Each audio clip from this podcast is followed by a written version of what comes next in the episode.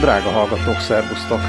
Itt a, ha, ha jól tudom, még a három kérdés. Én Lövenberg Balázs vagyok. Én meg Gazda Albert, jó reggelt. Jó reggelt! Vagy jó estét. Vagy jó estét. Vagy valami. Jó elmúlt egy évet, meg még vagy két-három hónapot kiszámoltam, hogy ennyi. Ennyi volt a két szezonunk között most a szünet. Szép hosszú szünet. Ja, hát kinek hogy. Azt nem tudom, hogy ez most a harmadik vagy a negyedik szezonunk, vagy nekifutásunk. És azt se tudjuk, hogy ez szezon-e, vagy csak egyfajta próba. Hát ezt, ezt majd, majd utólag a történelem, ami nem létezik, az majd ö, megmutatja. Uh-huh. Na, ö, ne, nekem vannak az így jegyzeteim, amik folytatólagosak, tehát ö, a jegyzeteimben úgy szerepel, hogy három kérdés 187. epizód és Budapest Tel Aviv tengely 35. epizód lesz ez most. Nagyon szép számok olyan értelemben három kérdés, hogy mi ketten vagyunk itt, és mint a három kérdés folyamán általában egymással fogunk beszélgetni, és ez a podcast, ezt új, új, új hallgatóknak mondom. Aha. Olyan értelemben Budapest Tel Aviv tengely, hogy ha jól tudom, akkor én valahol itt Tel Aviv környékén vagyok, Izraelben. Hát én meg Budapesten.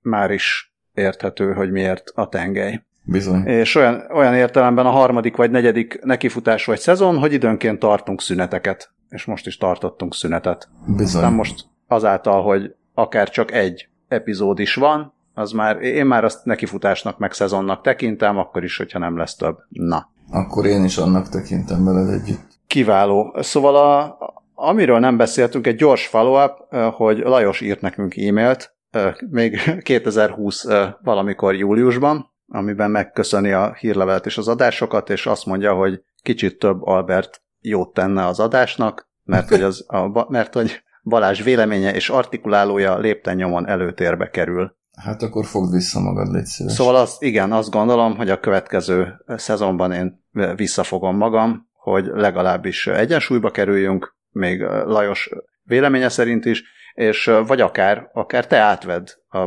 vezető szerepet Egyébként az előző szezont, a, akkori, nem, az előző szezont az azt megelőző szünet után, ugye azzal a felkiáltással kezdtük, hogy akkor te leszel a dizőz, hiszen te vagy egy olyan érdekes helyen, amit a hallgatók egy része legalábbis vélhetően kevésbé ismer, mint azt a helyet, ahol én vagyok de aztán tematikailag ugye eléggé e, eltávolodtunk az idők során a te átmeneti emigrációd felől a világ különböző dolgai irányába. E, tehát eredetileg mindenképpen, hogy úgy mondjam, neked kellett volna dominálnod az adásokat aztán én őszintén szóval nagyon emlékszem pontosan, hogy ez uh, hogyan is alakult, soha nem számoltam meg, hogy kinek hány másodperc jut egy adásban, uh, de hát ezek szerint sajnos sok volt belőled legalábbis, ugye Lajos szerint. Na hát majd Szerintem ezen dolgozunk. Jó, hát Szerintem most nem. Én, nem, én nem azt mondom, hogy Lajos, ugye Lajos nem az egyetlen hallgatónk, természetesen szeretjük Lajost is, meg egyéb Lajos nevű hallgatókat, de minden, fontos, minden nevű fontos hallgatókat ez is. szeretünk. Így van. Lajos még azt kérdezte, és akkor hát, ha még nem késő erre válaszolni, hogy, hogy tudunk-e olyan lehetőséget, hát feltételezem, mint ugye publikált író és amúgy is újságíró meg szerkesztő, hogy mondjam, a betűk embere, Albert, hogy tudsz olyan lehetőséget, ahol az eddig megírt mini verseket, gondolatokat szívesen vennék, nem szeretne Lajos a közösségi oldalakon megjelenni velük, mert lehetséges, hogy szégyeli kicsit ezeket. Hát én nem tudom hogy is mondjam, költészet, költészetben nem vagyok otthon, mármint olyan értelemben nem vagyok otthon, hogy olvastam már az életben verseket, sőt az elmúlt időszakban volt egy olyan periódusom is, amikor például megtanultam néhány verset a saját kedvemre. Mármint gyermekkoromban is megtanultam nagyon sok verset, de ez ugye most volt ez a vers megtanulás. Uh, igaz, akkor éppen nem tartott sokáig, pont most fontolgatom, hogy újra kezdem Na mindegy, zárója, zárója, zárója, bezárva. Uh, szóval az a kiadó, aki az én könyveimet mostanában kiadja, ez most egy kicsit úgy hangzott, mintha lenne, hogy 30, uh, annyi nincs, tehát három könyvemet adta ki a, ez a kiadó az elmúlt években, és uh, és ez a kiadó nem ad ki verseket, tudomásom szerint egyáltalán, főleg ilyen ismeretterjesztő irodalmat ad ki, meg mostanában kezdett ugye próza irodalmat is kiadni, de költészetben így egyelőre nem nagyon tudnék én segíteni.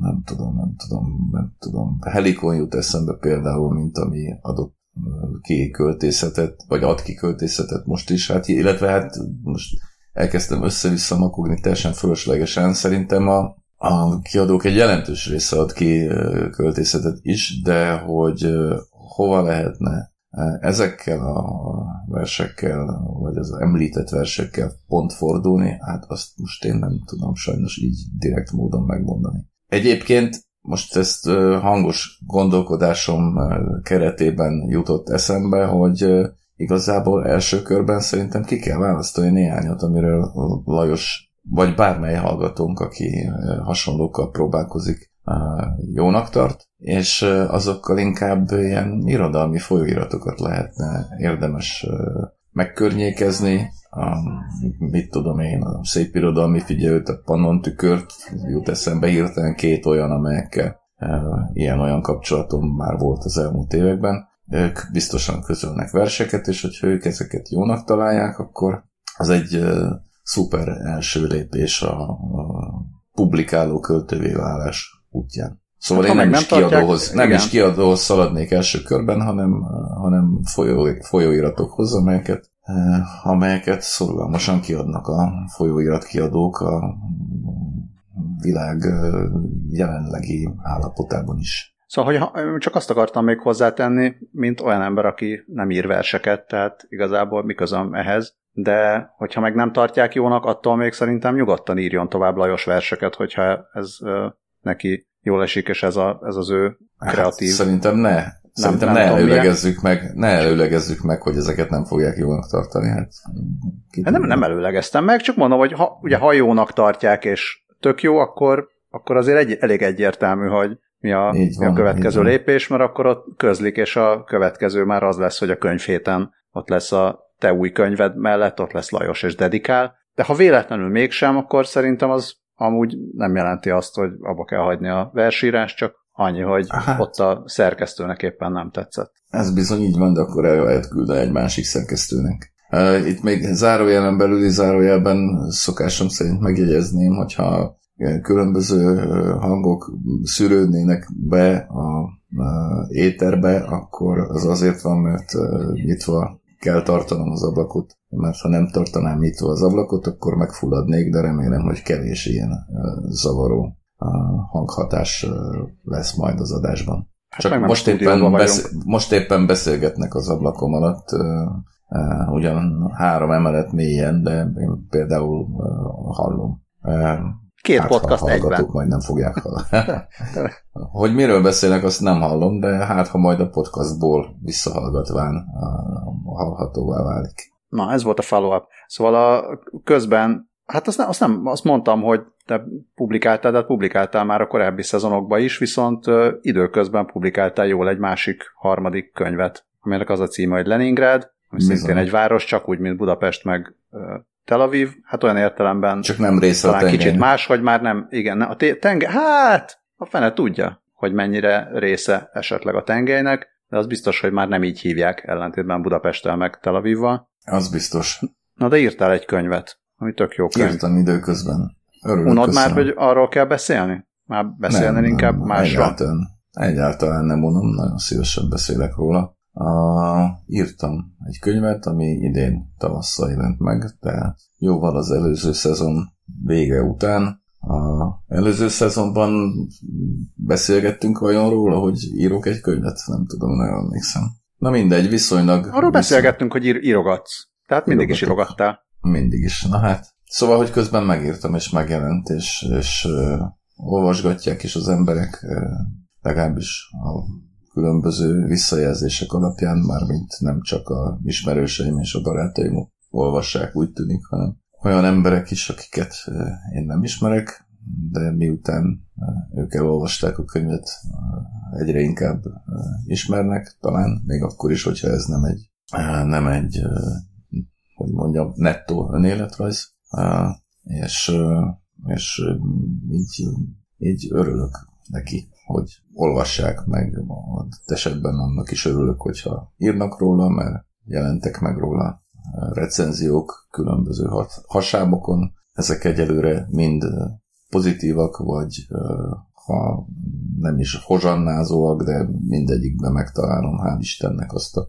egy-két-három mondatot vagy állítást, ami arról tanúskodik, hogy aki elolvasta, az értette legalább valamelyik rétegét, vagy adott esetben még többet is értett, mint amennyit én értek belőle. Szóval, hogy, hogy egyelőre érzelmi szinkronban vagyok a művel és a mű visszhangjával, úgyhogy semmi okom nincs arra, hogy ne beszéljek róla szívesen. Volt a, e, ehhez a könyvhöz kapcsolódik részben a kedvenc hallgatói visszajelzésem ebből az elmúlt mondjuk, hogy picit több mint egy évből, amikor is otthon voltam Nagykovácsiban, és lementem kosarazni pár emberrel, akik szintén kosaraznak Nagykovácsiban, és az egyik ember, Dániel, reméljük, hogy Dániel nem haragszol, hogy legalább a keresztnevedet elárulom, azt mondta, hogy ő három kérdés hallgató, egyrészt szeretné megkérdezni, hogy mikor lesz már megint podcast, és hogy, hogy vagy te kifejezetten, mert azt látta, hogy én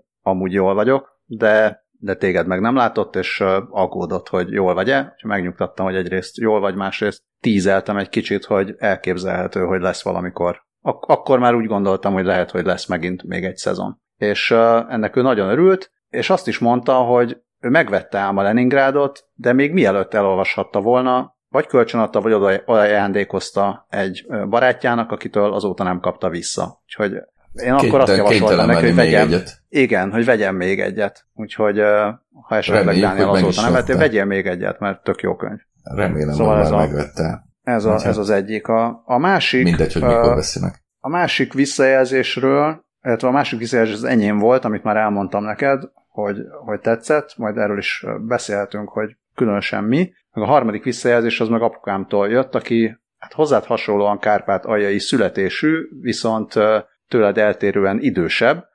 Körülbelül, hogyha ha nem akarok így nagyon, ha kicsire nem adok, most éppen nem adok, akkor, akkor nagyjából te félúton, félúton vagy életkorban az apukám meg én közöttem. Uh-huh. Ennek, ennek megfelelően elképzelhető, hogy a Kárpátalja élményed is valamennyire más, mint az övé, sőt teljesen biztosan, és ehhez kapcsolódó volt az ő egyik visszajelzése, amit én úgy elmondtam neked, de a hallgatóknak még nem mondtam el, úgyhogy elmondom még egyszer, hogy, hogy ő nem tudom, hogy nem tudom, hogy ez azért volt-e, mert, mert zsidó családban nőtt fel, ami attól még zsidó magyar, vagy magyar zsidó, vagy nem tudom milyen családnak számított, de a, a szovjet útlevélben nem az volt neki beírva, meg a, az ő szüleinek sem, hogy ugye van ez a nemzetiség, nemzetiség rovat, ez az ötödik, ötödik sor, vagy ötödik bejegyzés, vagy nem tudom mi a, a szovjet útlevélben, és oda nekik az volt beírva, hogy zsidó, és nem tudom, hogy ezért-e. Minden esetre ők,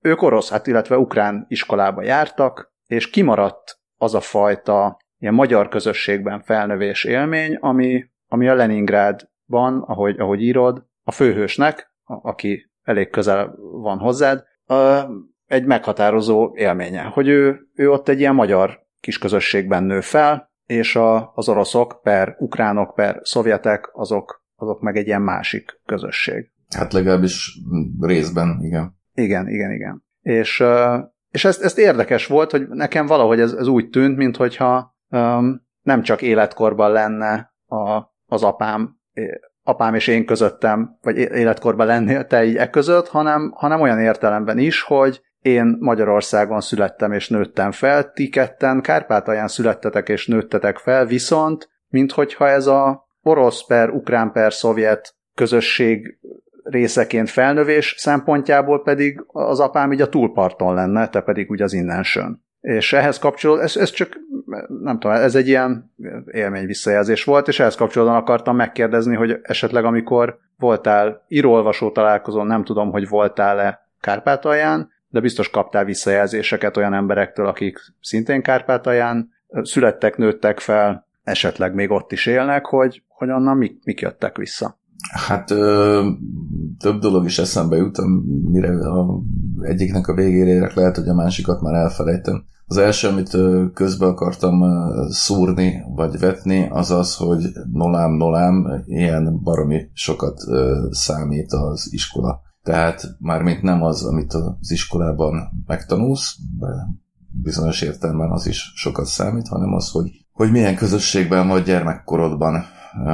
Ez nyilván a kulturális hatások szempontjából, vagy a most nem minősítek, hanem csak kategóriát használok, tehát a, a jelenfejlődés szempontjából az iskolának a hatása nyilván egészen elképesztően nagy. A, a, szerintem, és ezt mindig is így gondoltam, szerintem a családénál is adott esetben nagyobb. A, és itt most nem kezdek el arról beszélni, mert tényleg a, saját magamnak is az agyamra mennek a zárójelek, de azért ez is elmond valamit arról, hogy a jelenlegi a kárpátai magyar iskolákkal kapcsolatos szemétkedések miért fontosak annyira, és most megint nem minősítek, tehát semmi baj nincs azzal, hogyha tehát a szemétkedést, a szemétkedést azt nem minősítő a szóként mondod. Vagy az nem, nem, nem, nem, vagy igen, vagy nem tudom. Na mindegy, csak lényeg az, hogy uh, nem gondolom azt, hogy mondjuk adott esetben én magam ö, rosszabb ember lennék, hogyha ne talán ukrán iskolába jártam volna, amit én nagyon nem szerettem volna. Ez már-már egy spoiler a könyvből.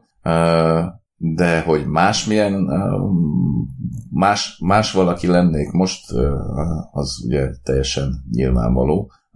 A visszajelzésekre rákanyarodva, Kárpátaljáról eddig csak pozitív visszajelzéseket kaptam, írásost ugye egyet a Kárpátalja című heti labbanból, azt esetleg majd linkelhetjük az adáshoz, de alapvetően olyan olyanoktól érkezett ez a visszajelzés, és teljesen kortól függetlenül, tehát tényleg 20-tól 80-ig, és most szó szerint értendő, akik, akik hát magyar közösségben, vagy magyar, alapvetően magyar közegben nőttek fel. Nekik ezek az élmények az eddigi benyomásaim szerint, vagy az eddigi visszajelzések alapján hát meglehetősen közeliek voltak, vagy, vagy átéltek hasonlókat, vagy, vagy megérezték, vagy, vagy ők is hasonló hangulatot. Hangulat, hangulat, hangulat, hangulatot éreznek mindezekkel kapcsolatban. És még közben eszembe jutott egy nagyon-nagyon apró kis zárójel már megint. Uh, ugye útlevélről beszélte, ez nem útlevél, útlevelünk nekünk nem volt. Ez az úgynevezett paszport ugyan, de ez gyakorlatilag a szovjet személyi igazolványnak felelt meg, hiszen útlevelünk nem is volt. Szokás fordítani magyarra belső útlevére is, de ez se pontos, ez tényleg személyi igazolványként használtuk ezt a személyazonosító dokumentumot, amiben egyébként mindenkinek valóban bele volt írva nemzetisége.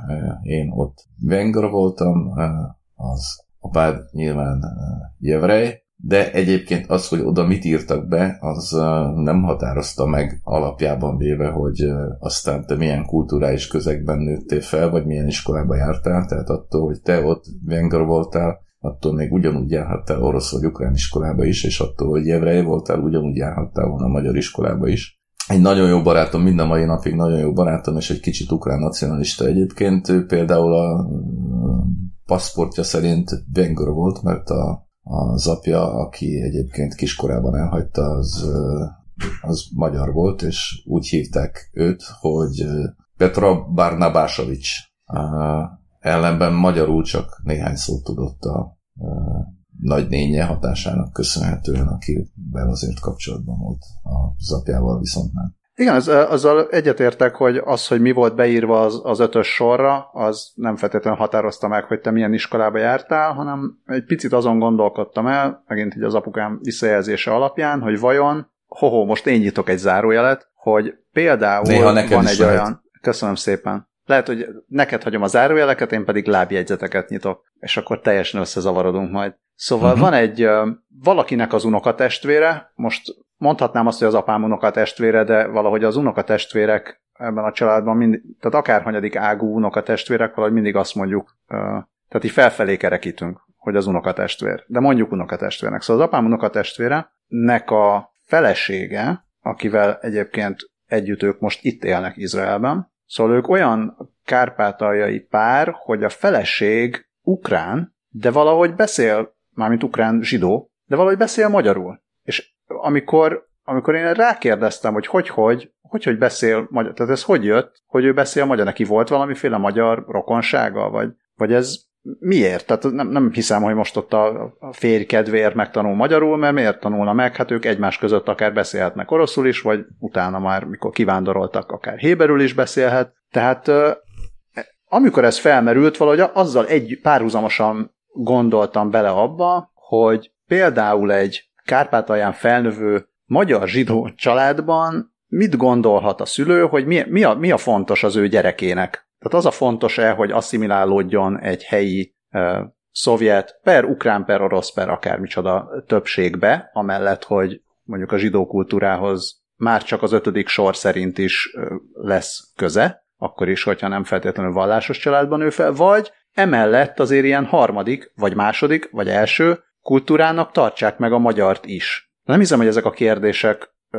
mondjuk ilyen átgondoltan, vagy, vagy tervezetten merülnek fel, de úgy tudat alatt hát azért, valószínűleg megvannak ezek a kérdések. Hát azért nem feltétlenül tudat alatt vannak, vagy voltak meg ezek a kérdések. Jó, az általad említett eset az valóban többszörösen összetett, de mondjuk a, ezek a kérdések a mi esetünkben, ahogy az előbb már érintettem is, a lehető legtudatosabban merültek fel, és ugye, hát hogy mondjam, tehát az egy, az egy nagyon, tehát az egy épp az előzőek, az előző néhány perc alapján is világos lehet szerintem, hogy ez egy, az egy nagyon tudatos és egy nagyon fontos döntés kérdése volt, hogy hogy hol megy a gyerek. Tehát, hogy mi, a, mi az a megoldás, ami által majd úgymond jobban fog boldogulni az életben. Ezt a kifejezést ugye a könyvben is használom többször. És ez nagyon sokszor azon múlott, hogy éppen a jelen idejű történelem mely szakaszában vagyunk.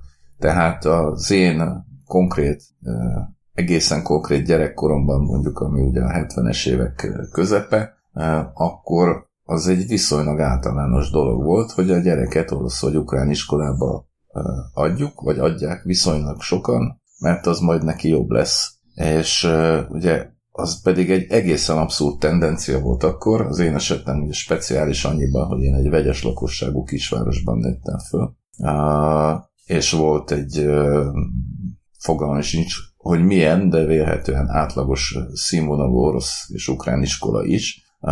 Ez egy reális alternatíva volt, vagy lehetett sokak számára. Ellenben akkor a színmagyar falvakban is, a színmagyar iskolákban is indítottak orosz osztályokat, ahová nagyon sok helyi magyar adta be a gyerekét, tehát nem a magyar osztályba, a magyar tannyelvű osztályba, hanem az orosz tannyelvű osztályba adta a gyereket, ahol aztán ugye oroszul nem tudó tanárok oktatták a tárgyakat, oroszul, oroszul nem tudó gyerekeknek, akik el lehet képzelni, hogy hogyan sajátítottak el bármit, beleértve akár az orosz nyelvet is tehát mondom, a tanárok maguk is magyarok voltak, kivétel, szinte kivétel nélkül mindannyian.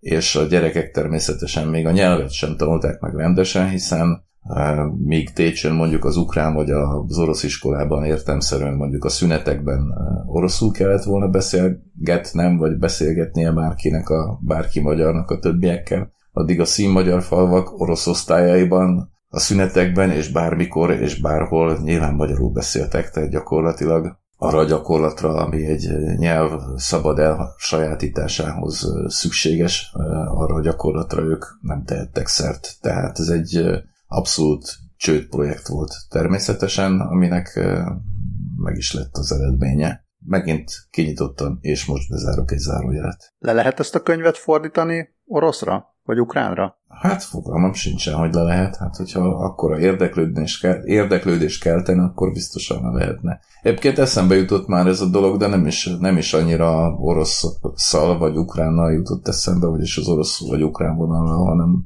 például mit tudom én azt feltételezem, hogy mondjuk a mondjuk a Baltikumban valószínűleg otthonosan mozognának ennek a könyvnek a tartalmában. Talán. De nyilván én most ennek érdekében nem kezdek el lépéseket tenni, hiszen azt még várom, hogy kiderüljön, hogy valóban olyan, valóban olyan jó-e, mint ami ennek most már lassacskán kezdem gondolni. Ez már megint egy zárójel, Istenem, tényleg, na mindegy. Szóval, hogy azért az történet egész, a könyvvel kapcsolatos történet az abszolút mértékben hozzátartozik, hogy én, amikor ezt megírtam, akkor én azt nem tudtam, hogy ez mennyire jó, és nyilván most se tudom, csak remélem, hiszen miközben mondjuk egy publicisztikáról a több évtizedes gyakorlatnak köszönhetően azért akkor is meg tudom mondani, hogy jó vagy nem jó, hogyha én írtam, ebben az esetben ellenben azért mégiscsak hát baromira kezdő vagyok, úgyhogy gőzöm nincs, tehát azért még várom a visszajelzéseket. Az biztos, hogy hát elolvadnék a boldogságtól, hogyha bárki, bármely posztszovjet vidéken ezt a könyvet leszeretné valaki fordítani, és aztán is fordítaná, és ki is adná. De ez egy ilyen abszolút az abszolút titkos álmok között szereplő halovány gondolat csupán, amit most itt kifejtettem. Ja, mert az, az határozottan érdekel. Amellett, hogy az, az is biztos az is érdekes, de, de valahogy úgy kevés, kevesebb meglepetés faktort érzek benne, hogy, hogy akinek van köze Kárpátaljához, de magyar, tehát akár megélt hasonlót, vagy akár most is éli a hasonlókat, persze eltolva x évtizeddel, hogy azok mit gondolnak róla, de, de nagyon érdekes lenne azt látni, hallani, hogy, hogy egy ott élő, de nem magyar, az mit gondol róla. Vagy hogy hát hogy, hogy rezonálnak ezen. Hát gondolom. Jó, de hát ezt meglátjuk majd talán a, akár az ötödik, hatodik szezonunkra, majd ide is eljutunk. Akár, akár. Azt, azt mondtam, hogy majd mondom, hogy, hogy nekem, nekem mi tetszett. Én úgy jutottam el ehhez a könyvhöz, hogy már jól megvették a szüleim, de nem küldték ki, hanem mondván, hogy majd úgyis megyek haza. Nyáron, aztán hazamentem nyáron, és az egy elég nehéz időszak volt nekem, meg nagyon nem tudtam sok mindenre figyelni, és azt mondtam is neked, hogy valahogy úgy volt megírva ez a könyv, biztos, hogy kellett hozzá, hogy ismerjelek személyesen, meg szerintem az is kellett hozzá, hogy, hogy ezt a helyzetet legalábbis családon belül mondjuk első kézből ismerjem, amiben a főhős lehet, vagy legalábbis valami hasonlót, tehát ugye nagyon otthonos olvasmány volt, jó értelemben, tehát nem, nem azt gondolom, hogy, hogy tehát úgy volt, úgy volt otthonos, hogy, hogy közben egy olyan, nem tudom, egy ilyen jó, jó meleg, meleg érzést adott, miközben olvastam, és, és, és egyszerűen jó érzés volt olvasni. Amellett, hogy, hogy, hogy érdekes is volt. Tehát nem, nem ez a... Tehát adott, adott újdonságot is, de nem, nem, nem fárasztotta le az agyamat, és, és egy, egy kicsit kellemesebbé tette a, a nehéz, nehéz nyarat. Úgyhogy én remélem, hogy talán azt már mondtad, hogy, hogy azért ez, ez nem, a, nem az egész történet, látszik is belőle, hogy nem az egész történet, ha valaki elolvassa, akkor is látja, hogy ez nem az egész történet, tehát én nagyon várom a, a folytatását, és akkor majd beszélünk arról is. Ja, hát ja. Hát nem az egész történet, az úgy igaz, hogy a a történet egész, de ugye az az alcíme a könyvnek, hát talán nem véletlenül, hogy az első életünk, és jelenlegi állás szerint volt még több is, úgyhogy ha meg bírom írni, és lesz hozzá energiám, ihletem, mit tudom én, mi nyelv, nyelvem, mert az fontos, az a, az egyik legfontosabb, hogy meglegyen a nyelv, amin egy történetet meg lehet írni, és nem adta magát ennek a könyvnek eset, az esetében sem az egyik pillanatról a másikra, szóval, hogyha mindez meg lesz, akkor, akkor valóban lesz folytatás, hogy, hogy félre a hallgatókat, akik esetleg ismerik, vagy még nem ismerik, de ismerni fogják, hogy ismerni szeretnék ezt a könyvet, tehát olyan, olyan folytatása is lehetséges még, ami szintén Kárpátalján vagy a Szovjetunióban játszódna. azt is talán elárulhatom, hogy fejben szinte meg is van, de ahogy mondtam, nem is ahogy én, egy barátom, egy barátom idézte nekem egyszer Eszterházit, aki azt mondta, illetve írta valahol, nem tudom, nem emlékszem, hogy hol, hogy az írás az tulajdonképpen olyan meló, mint a kőművesé, hogy egy kicsit, egy, egy-két sortéglát felrakunk, egy picit visszabontjuk, aztán megint stb. stb. Szóval, hogy ez a munka része még hátra van, hiába e, írok meg egy könyvet mondjuk egy e, magányos e, két órás vagy három órás autóúton fejben az elejétől a végéig, attól az még nem lesz ott a papíron, sőt a, a laptopomban sem. Remélem, hogy a munka részével is elbánok valahogy az elkövetkezendő néhány évben, és akkor lesz folytatás. Ha nem, akkor meg nem. De az a szándék, hogy legyen. A cél. Ámen. Ja, ja, ja. Ámen. A, hú, nekem két dolog van még a jegyzetekben. Azt nem tudom, hogy belefér még mind a kettő. Hát próbáljuk meg, aztán majd meglátjuk. Szerintem ne férjen bele minden. Az, az egyik, egyik be, bedobtam, hogyha esetleg nem tudtunk volna eleget beszélni a könyvről, ugye a, a 37 perc az, amit megcélzunk ennyiben. Talán továbbra is tartjuk magunkat a három kérdés hagyományokhoz. Azon talán már túl vagyunk. Túl vagyunk? Hát azt nem tud, nem, most vagyunk 37 percnél, de ez bruttó, és nettóba kell túl lenni a 37 percen. De Jó. nem köt minket az idő, szóval... Nem, itt, nem, nem. Izraelben történt egy olyan érdekes dolog, hogy kiszöktek rabok börtönből, és, és ezzel kapcsolatban akartam azt mondani, hogy, hogy ez egy ilyen nagyon őrzött börtön volt, és nagyon veszélyes rabok szöktek meg belőle, és az egész olyan volt, mint valami, maga a sztori, mint, mint nem is tudom, mint egy ilyen Cohen testvérek film, tehát amikor olvasol róla, hogy, hogy kiásták valami, nem tudom, kiskanállal a a padlót, és akkor lejutottak valami alagútba, megszöktek hatan, de úgy szöktek meg hatan, hogy a fő, fő genya, vagy ez a fő ilyen veszélyes ember, az előző héten, vagy nap, vagy nem is tudom mikor, tehát átkérte magát abba a cellába, és akkor senki nem gondolta, hogy ez különösebb probléma, senki nem kérdezett rá, hogy de miért, miért akarsz oda menni, ahol, ahol ezek vannak a, a többiek, meg aludt az őr, akinek néznie kellett volna, hogy, hogy ki hova megy, meg ugyan volt egy uh, ilyen mobiltelefon kommunikációt blokkoló rendszer a börtönben, de sose kapcsolták be, azóta, hogy ezt telepítették, meg, meg hogy elvileg rendszeresen kellett volna menni ellenőrizni a cellákat, hogy minden rendben van-e, de, nem, de a veszélyes bűnözőknél nem ellenőrizték, mert nem mertek bemenni, mert féltek a raboktól, a börtönőrök, tehát, hogy ilyenek történtek, és akkor az ember erről az jut eszembe, ami nagyon sokszor eszembe jutott, a, amióta itt lakom, és követem a híreket picit jobban itt, hogy, hogy Izrael olyan, hogy egyik oldalról nagyon high-tech, és nagyon fejlett, és nagyon, uh, nagyon kemény a, a védelmi rendszere, és nagyon kemény a hadserege, és minden nagyon rettenetesen szigorú és uh, világelső. Másrészt viszont hát az nem mondom, hogy minden nap történik ilyen börtönből kiszökés, de amikor történik, akkor, akkor az ember nem érti, hogy... Akkor az meg van történve.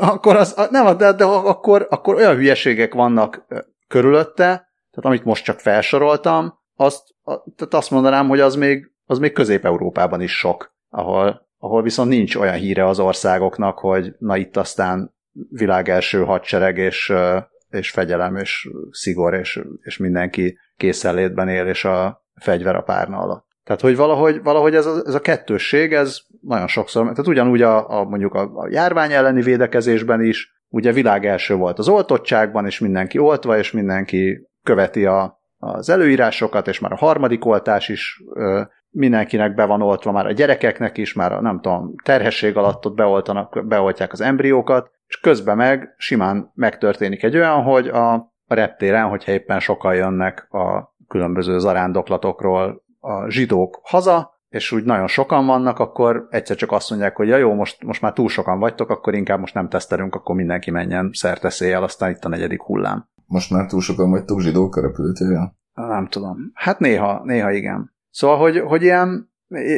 ez a, ez a ez a kettősség, ami bizonyos esetekben rettenetesen frusztráló, úgy kívülről szemlélve meg, meg komikus, hogy, um, hogy ezt hogy tudják összehozni. Csak ezt, ezt akartam még elmesélni, mint, uh, mi történik a Budapest Alviv tengely e felőli oldalán. Én még nem hallottam erről az esetről. Hogy kiszöktek a rabok? Uh-huh. Azóta elkapták a rabok nagy részét. És akkor mentek ilyen gyanúsítgatások, hogy de biztos belső segítséggel, de biztos külső segítséggel, de biztos már fegyvereik is vannak, és akkor mi lesz, hogyha terror támadnak, és akkor ehhez képest azt a négyet, akit a hatból megtaláltak, azokat ilyen, uh, talán ilyen autópálya vagy autóút melletti pihenőhelyen bújtak valami teherautó alatt, és a szemétből próbáltak kaját keresni, mert teljesen szét voltak esve. Tehát míg akciófilmbe illő volt valószínűleg a szabadulás, utána, utána az egész. És ezért is mondom, hogy ilyen, ilyen Cohen testvérek, tehát abba tudok elképzelni valamit, hogy így megy az akció, és aztán egyszer csak na, ott állunk, kiszabadultunk, aztán most mi legyen, nem tudunk eljutni. Uh-huh. Jeninbe, vagy, vagy nem tudom hova. Sehova. Szóval ez, ezek, ezek történnek meg továbbra is ö, lövöltözések és problémázások. Meg fúj a szél, és nehezebb úszni a tengerben. Ö, Na tessék. Na, de a harmadik dolog, mert ha már három kérdés, legyen három dolog, képzeld el, hogy ugye, bevezettük ugye a múlt szezon vége felé azt, hogy beszélünk receptekről, meg ételekről. Aha. Úgyhogy beszéljünk. Volt egy ilyen kísérlet. Én nagyon jó hiszeműen azt mondom, hogy ez egy hallgatói visszajelzés per kérdés, amennyiben az Instagramon kérdezte tőlem egy ember, fogalmam sincs, hogy ő a podcastot hallgatja, de remélem, hogy igen. SML nevű felhasználó, hogy tudok-e jó receptet Blinire, mert hogy ő mindenfelé keres Blini receptet, és a, az egyetlen, amit talált, az egyébként én jót mosolyogtam rajta, hogy ez egy Blini recept, mert hogy neki az egy kicsit bonyolultnak tűnik, és a recept az úgy néz ki, én nem is tudom, hogy ezt miért gondolja valaki, hogy így kell a blinit csinálni, szóval kell hozzá világos rozsliszt, akkor valami kenyérliszt, só, főt, burgonya áttörve, élesztő, barna sör, víz, meg ilyenek, és akkor, tehát ez ilyen picit, picit olyan túlbonyolított. Ah, elmondod, hogy, elmondod, hogy szerinted mi a blini? Nem mondom el, mert én nem szoktam csinálni. Akkor elmondom én. Én Az azt mondtam. SML felhasználónak, és ezt üzenem az egyes, vagy nem, bármi olyan hallgatónak, aki, vagy bárki olyan hallgatónak, aki szeretne blinit csinálni, és azt gondolja, hogy az nagyon más, mint a palacsinta, hogy a blini az egyáltalán nem olyan nagyon más, mint a palacsinta. Hát csak sűrűbb, nem? Igen. A blini az egy palacsinta, amitnél a tésztát egy picit sűrűbbre csinálja az ember, aztán ennyi. És aztán És élesztőzni, kis- felőlem, sörözni, meg bármi, azt lehet, lehet kisebbeket is csinálni. Igazából, ha nagyobb, most ha sűrű, akkor, akkor szerintem magától kisebb lesz egy picit, és aztán el lehet jutni, arra gondoltam, hogy elképzelhető, hogy valaki az olágyira gondol, hogy az a blini, vagy Az blincsiki. lehet. Az lehet. Tehát lehet ott, De lehet hát az ott egy ilyen, egészen ilyen más. átmenet, ami, ami már viszont egészen más. Olágyit Az se, olágyi... se szoktál csinálni? De azt szoktam. Azt szoktam. Azt nálunk egyébként tarkelinek nevezik. Uh, irodalmi nyelven valószínűleg találkozott a hallgatók legalább egy része azzal a szóval, hogy tarkedli, és igazából uh, annyi a különbség, hogy az is valamivel sűrűbb, meg ugye keresztjük egy kicsit. Vagy hát nem kicsit, hanem keresztjük, és ettől óhatatlanul vastagabbra fogjuk sütni. Ja, illetve hát a lényeget azt kihagyom. Ugye ez alapvetően édes szokott lenni mi felénk, tehát teszünk bele egy kis cukrot, vagy vaníliás cukrot, vagy mindkettőt is, és ugye megkeresztjük, és akkor értelmszerűen kisebb és vastagabb lesz, és aztán cukros tejfölbe, vagy lekvárba, vagy bármibe mártogatjuk, vagy teszünk rá, és, és szeretjük. De ez nem blini valóban, hiszen ez, mint mondottam, volt édes már alapvetően is, tehát elég hülyeség, elég nagy hülyeség lenne rá, mit tudom én, kaviárt pakolászni, mert nem lenne úgy együtt harmonikus. Egész is ki, szíves, mert te jobban értesz hozzá. Annyit nem értek, ugyanannyira értünk hozzá szerintem, csak sőt szerintem biztos, hogy te mostanában többször csináltál olágyit, mert én nem csináltam mostanában olágyit egyáltalán, viszont annyit mondanék ehhez, hogyha esetleg van olyan hallgatónk, aki, aki szokott kovászos kenyeret csinálni otthon, vagy nevelget kovászt, az,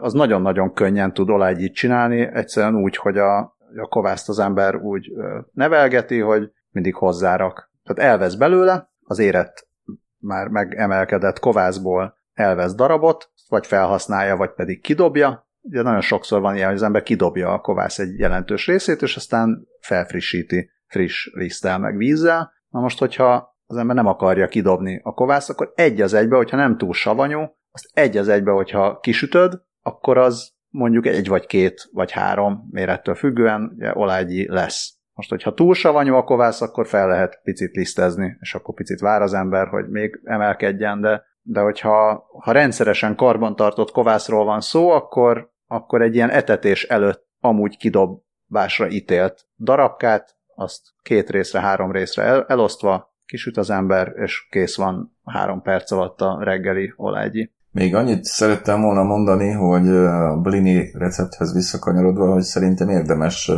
hogyha keresgélni óhajt az ember, akkor Cyril betűkkel keresni. Szerintem egy recept nem annyira bonyolult, hogy mondjuk orosz nyelvből, akár Google fordítóval ne lehetne visszafordítható magyarra, és aztán használható. Nem próbáltam még konkrétan a Blini esetében, illetve a orosz nyelvű receptek magyar fordításával fordításához még egyáltalán nem használtam Google Translate-et, mivel erre ugye nekem nincsen szükségem, de elképzelhetőnek tartom, hogy ez működhet. Én ilyen orosz ételek készítéséhez nyilván, nyilván orosz recepteket szoktam keresni, legyen szó akár szirnyikiről, vagy makaroni paflackiról, szóval tele van az orosz nyelvű internet is értelmszerűen használható receptekkel. Egyszer talán meg lehet próbálni, de lehet most, hogy ezt így elmondtam, azért, azért csekkolni fogom a következő adásig, hogy a Google fordítós orosz recept az nem változik-e át valami egészen mássá, és mondjuk használhatatlanná. Ja, a, nem tudom, hogy most nyissunk-e zárójelet a szírnyikinek. Hát vagy most ne, ne tegyük el későbbre? Későbbre tesszük a szírnyikit, majd... Későbbre, hagyjunk, hagyjunk egy ilyen cliffhangert. Ja, majd follow lehet figyelmeztetni minket, ha elfelejtenénk. Minden esetre még csak annyit a Google fordítós palacsinta recepthez, hogy a Tel Aviv legismertebb magyar palacsintázójának az a neve, hogy Blinches. Úgyhogy ezzel mindenki kezdjen, amit akar. Meg itt egyébként Blinchesnek hívják a magyar palacsintát. Ó. Teljesen jogosan egyébként, mert a blini is csak annyit jelent, hogy palacsinta. Tehát hát igen, végül is igen. Nem, nem jelent mást. Hát drága hallgatók, ez, ez volt a, nem azt mondom, hogy ez volt a harmadik vagy negyedik szezon, de mindenképpen az eleje az ez volt, a próba. Ez mindenképpen egy adás volt. Ez valami volt, és uh-huh. nagyon szépen köszönjük a, a hallgatást. Írjatok nekünk három kérdés kukackast.hu e-mail címre. Kérdezzetek, kérdezzetek akár ételről, akár Budapestről, Izraelről, Kárpátaljáról, vagy bármi másról. Jégkorongról most nem is beszéltünk még, de hát itt még 30 fok van, úgyhogy itt is. majd egy kicsit, kicsit még hűljön az idő, hogy jégkorongról beszéljünk. Itt is. A héten kezdődik a szezon, de ezt tényleg mintha ki sem mondtam volna. Ez egy zárójel. Egy zárójel, zárójel. Szervusztok! Jó éjszakát!